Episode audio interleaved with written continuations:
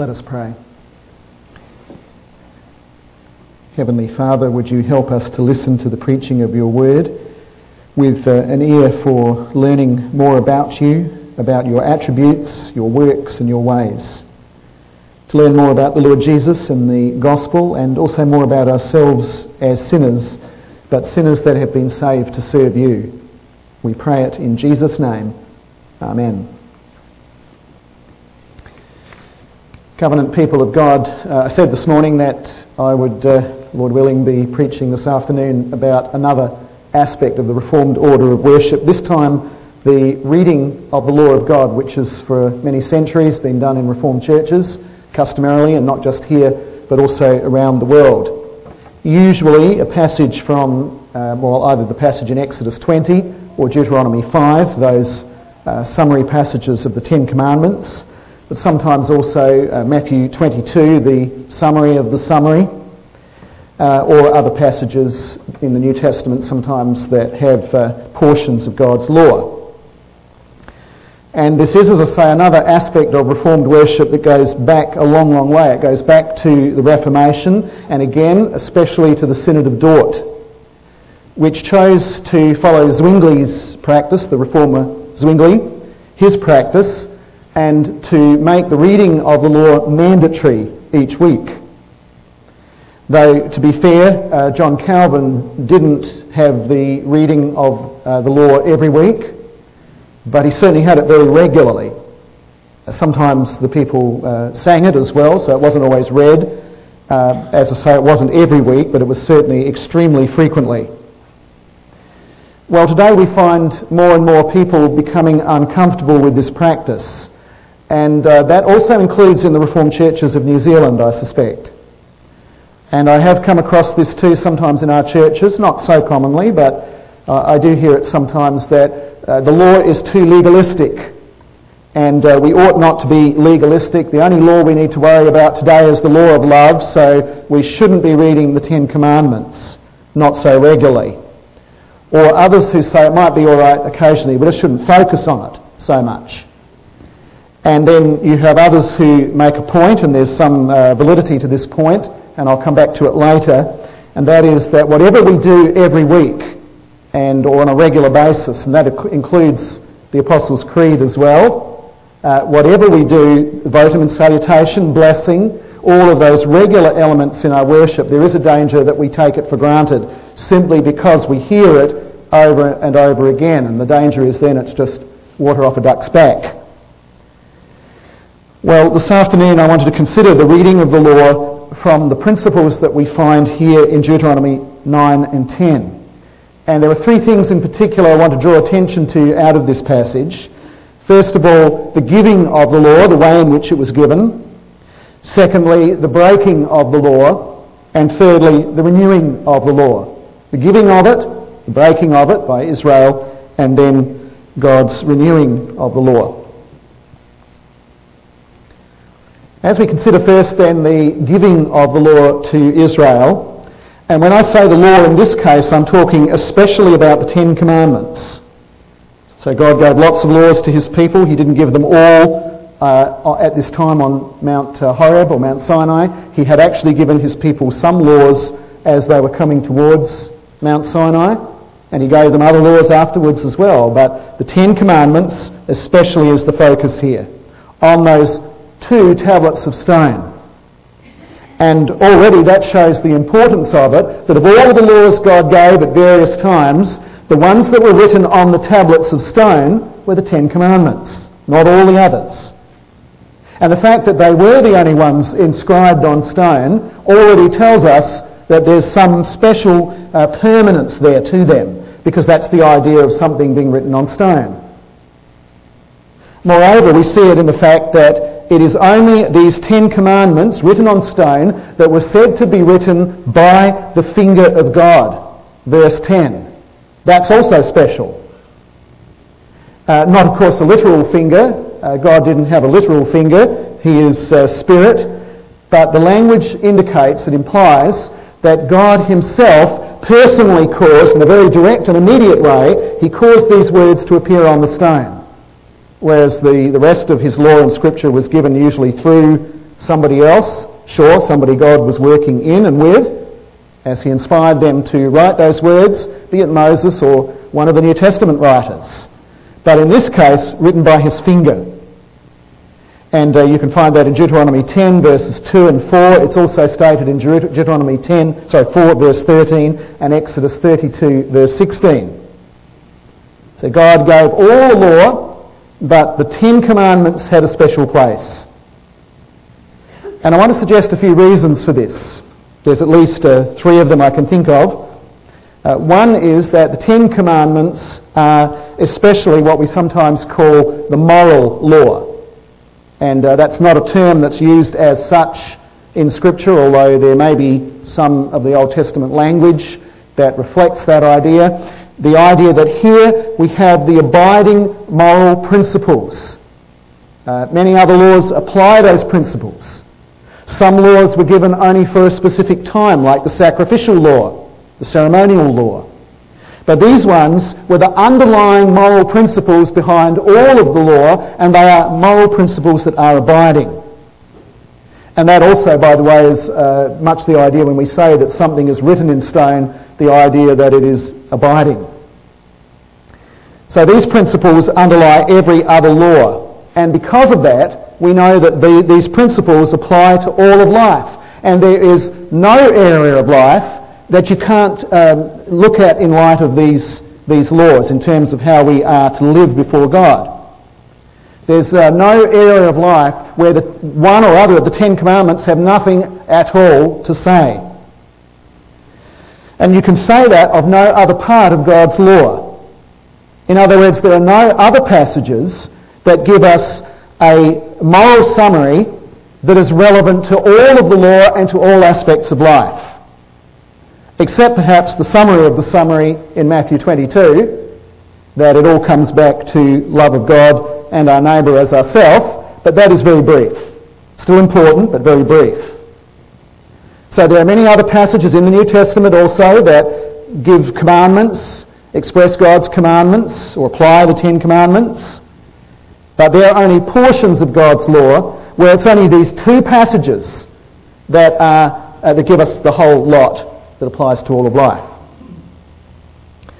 Uh, I'd like to suggest another reason in the, um, the unique role of the Ten Commandments, as we find that summarised in Exodus and Deuteronomy, and that is the central role that they play in the covenant of grace to such an extent that they are called, these tablets of the law are actually called the tablets of the covenant, verses 9 and 11. The covenant is, of course, a strategy that God uses to save his people from sin, ultimately through the Lord Jesus Christ. That strategy involves an oath bound promise on God's part. That's what we mean by covenant, especially the word used in the Old Testament. And uh, so it includes these oath-bound promises, but also in the form which, in which it's given, it includes the obligations that follow from that. God has given us these great promises, how then shall we live? The obligations upon the covenant people. And the covenant also includes, the covenant document includes uh, the gracious blessings that come to those who are obedient and the curses that come for disobedience. But of all of the things that God could have written in stone to remind Israel of that covenant. It is the summary of those abiding principles, the summary of them, that's the one that's chosen. And of all the words that God could have placed in the Ark of the Covenant, note that's again tying it to the covenant. What did God put in the Ark, the box of the covenant, to remind people of the covenant? He put in the tablets with a summary of the law, the Ten Commandments. Chapter 10, verse 5. Does this mean then that the law is that law is more important than grace? That uh, law is more important than the promises of God? That law is more important than Jesus Christ and his work on the cross? Well, certainly not. The covenant is like an ancient type of peace treaty in which the great king swears to bless his people that is a, an obligation that he takes upon himself. While the commandments then give the obligation of his people as to how we respond to that. Moreover, we can consider it from another angle and arrive at the same point, and that is the uses of the law. Is the law contrary to grace? Is the law contrary to the gospel, to Jesus Christ and the cross of Christ? We'll consider the uses of the law. Uh, that is, by the way, a matter that comes out particularly in the Heidelberg Catechism, the uses of the law. And we are told there, and it's a good summary of what we also find here in this passage, that the law is given to show God's people their sin. And that is how Moses uses it here to demonstrate to the people that they did not enter into that promised land because of their own goodness and because of their own strength. They entered in despite the fact that they were sinners because God is gracious and God is powerful. And we find that in um, chapter 9, verses 4, 5, and 6. And therefore, the law of God, one of its uses, is to show sinners their need of that grace, their need of mercy, their need of the Lord Jesus Christ, their need of the cross of Christ. The law is not contrary to that. It helps us to see the grace, to see the Lord Jesus Christ. It then shows us also how the Lord wants us to live in gratitude once we have received that grace. So again, it's not contrary to the grace of God. It helps us to understand and respond to the grace of God. Moreover, the law reminds God's people that God is a God to be feared and reverenced. He is not a God to be taken lightly and casually. Hence, the giving of the law amidst fire on a mountain that cannot be touched. As uh, we read in chapter 9, verse 10 and verse 15, and chapter 10, verse 4. So that we don't turn away from the grace of God to our own devices and try to do it all in our own strength and our own power, ignoring God and being casual towards Him. In other words, grace is not to be cheapened. And if we play down the law of God, then there is a big danger that we're going to start cheapening the grace of God if that were possible. And if we do that, we may not enjoy the covenant blessings of God. The emphasis on the importance of the Ten Commandments then upholds the emphasis on grace, both on the plains of Jericho and also today. You take that away and you risk forgetting why we need grace, why we need the Lord Jesus Christ, and you risk forgetting how we should live in response to having received grace. And you see the summary of the law is especially important in this because it is the summary of the law that shows us that we need grace in every single area of life, not just in some parts. A summary of the total need for God's law as well as for God's grace. And it also demonstrates how that grace is not just to be uh, responded to in one or two areas of life, but it is re- to be responded to in every single area of life as summed up by the summary of the law, the Ten Commandments. The vital importance of keeping law and grace connected in our worship is seen from another angle here. And that is the ease with which we break the law, even as Christian people. Our second point, the breaking of the law. Prove that Israel didn't deserve the promised land, Moses points out that their whole history up to that point was one of breaking God's commandments from way to go. So the law is here, uh, it gives a summary. You can put it this way the, the, the summary of the Ten Commandments gives a summary of all of the failure, the vast amount of failure on the part of God's people to do what we should be doing. It, it did that then, and it does it for us now too. From the day that you left the land of Egypt until you arrived at this place, you have been rebellious against the Lord. Verse 7. A stubborn people. Verses 6 and 13. Who provoked the Lord to wrath. Verses 7, 18 and 22. Committing sin and evil. Verse 18 and wickedness. Verse 27. They rebelled in the wilderness at Taberah. They rebelled at Massah. They rebelled at Kibroth Hattaavim, Kadesh Barnea. Just read Numbers 11, Exodus 17, Deuteronomy 1, the whole of the Pentateuch is filled with this. And even at Mount Horeb, the uh, place you would least expect rebellion from God's people. Because this is the place where the Lord was speaking from. This was the place where they actually saw the fire and the, the clouds and the thick gloom on the mountain and where they felt the earthquakes and heard the loud thunderous noises. And of all the places you would expect the people to obey, if anywhere, it's at this very place that you get one of the worst examples of idolatry, the golden calf. What a history of rebellion and wickedness. Even, verse 8, even at Horeb, you provoked the Lord. Since the Ten Commandments are a summary of Israel's covenant obligation, their breaking of the law in these, all these places, this history, this shows that there is a history not just of breaking the law, but of breaking the covenant. And when Moses smashes the two tablets of the law, this is not Moses having a temper tantrum when he smashes the, the uh, two, uh, two tablets. Not just that, it's a symbolic act that implies that what Israel has done is to smash the covenant. They've smashed this, this um, strategy that God has given them to deal with their sin. Something so serious that the Lord, uh, warns them that he is uh, threatening to destroy Israel and raise up a new nation. Now, perhaps you may be inclined to think of yourself and the church today as better than this, better than Israel. We don't have any golden calves in our church. I don't see any at least. And uh, perhaps we have a few gold coins uh, in our pockets, but no golden calves. Well, maybe there is a, uh, an idol TV somewhere in the house at home, but um, other than that, we certainly don't have anything on this order. Uh, none of the wild parties, I take it here, with the congregation of the kind that Israel was involved in with the Moabites in uh, Numbers 25, though maybe a little bit too much alcohol at times.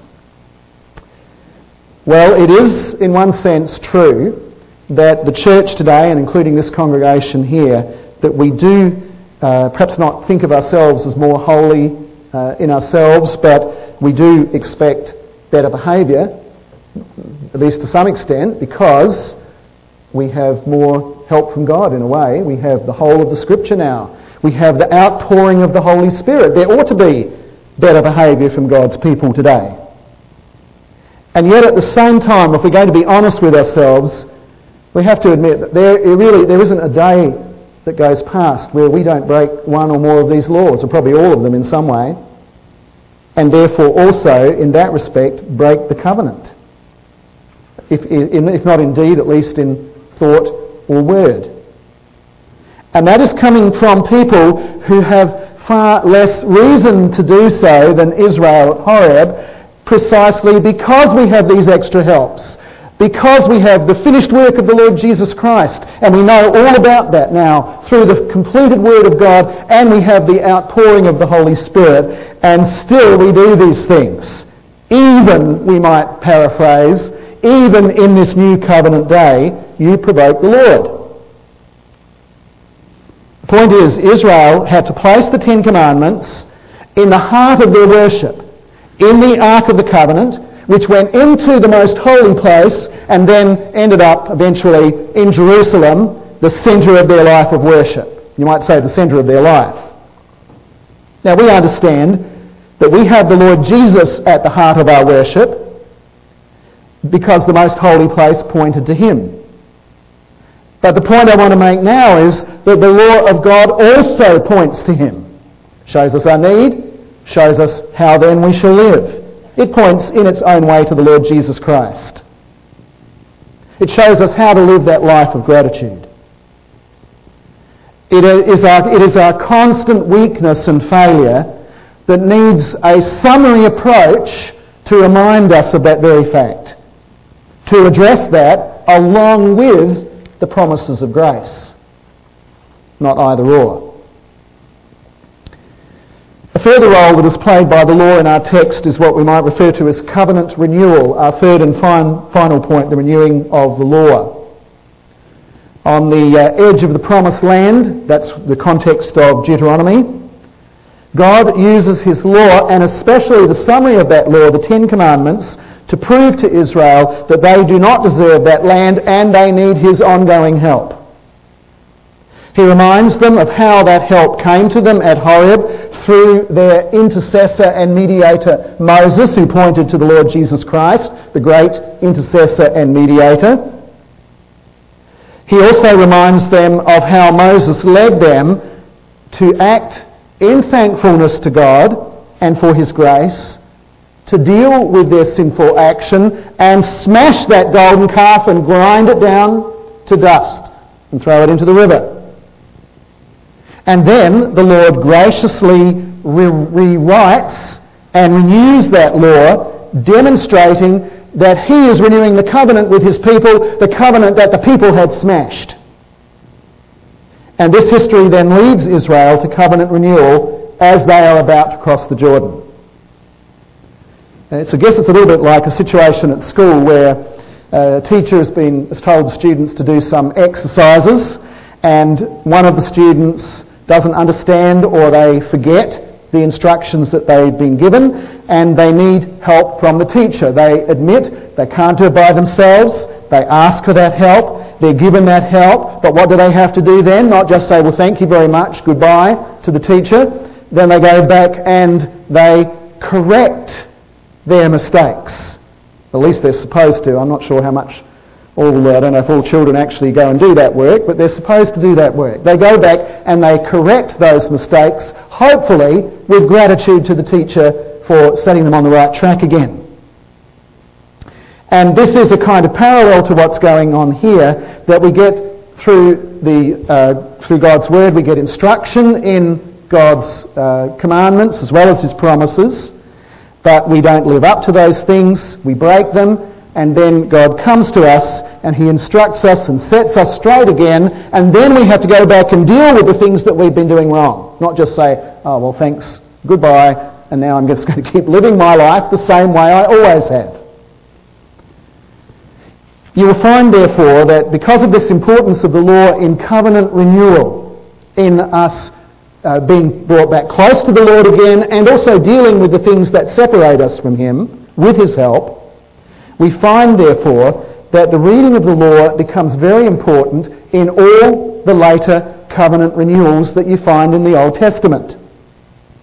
Uh, King Josiah with the reading of the book of the law, as it's expressed, which features heavily in the renewal, the covenant renewal of that time in 2 Kings 22 and 23.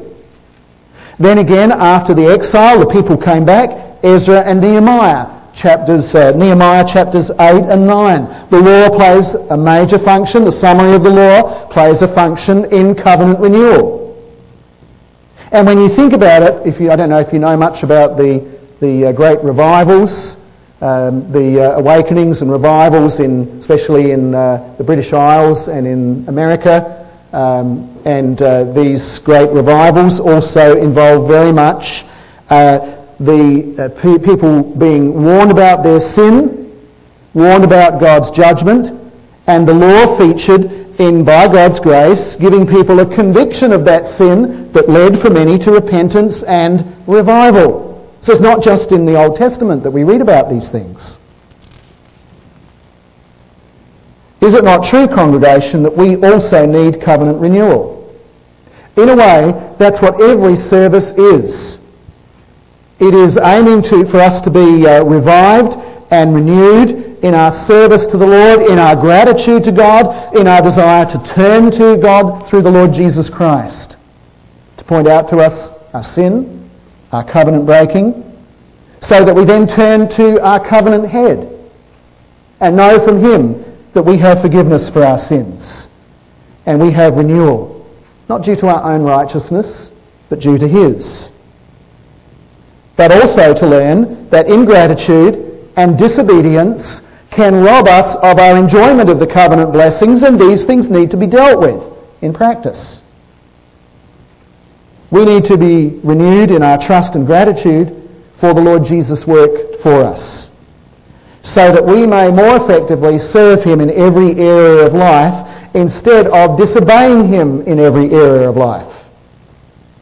We need a, a, a constant reminder and summary of God's law to give us a summary warning against sin, not just a partial warning.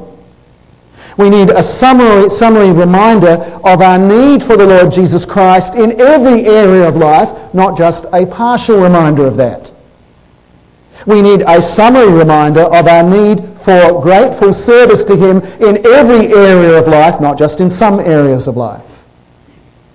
And really, the bottom line is this that the only two passages that give that summary are Exodus 20 and Deuteronomy 5. Now, I am fully aware, and I mentioned it before, uh, that, of the danger of uh, taking things for granted when we hear them every week. Nor can I say that it is a law of the Medes and Persians that this law must be read every week. But I would certainly argue that it ought to be regular. It ought to be a regular and a prominent part of our worship of the living God. How to deal with the danger of taking things for granted? Well, we have to deal with that with many things in our worship services, as I mentioned. What is the best way to deal with that? Well, one way I can suggest is that uh, when that summary is read, you can vary it a little bit with some of these other passages, but it doesn't have to be a replacement. It can also be an extra reading. Read the Ten Commandments and then read another passage that will apply that or explain it in some way to make it a little bit different on different occasions. Use the three uses of the law to vary the emphasis with the reading of the law. That's another variation. And above all, pray for God's help that we don't take that for granted. That we don't take the Apostles' Creed for granted. That we don't take the Votum and Salutation or the blessing of God for granted. That we don't take anything for granted, including the grace of God which we also read fairly regularly, passages on the grace of God. We've got, to, we've got that, we face that danger in the Christian life all the time. And we do need to be aware of this and address it. And then lastly, uh, tie this in with the sermon.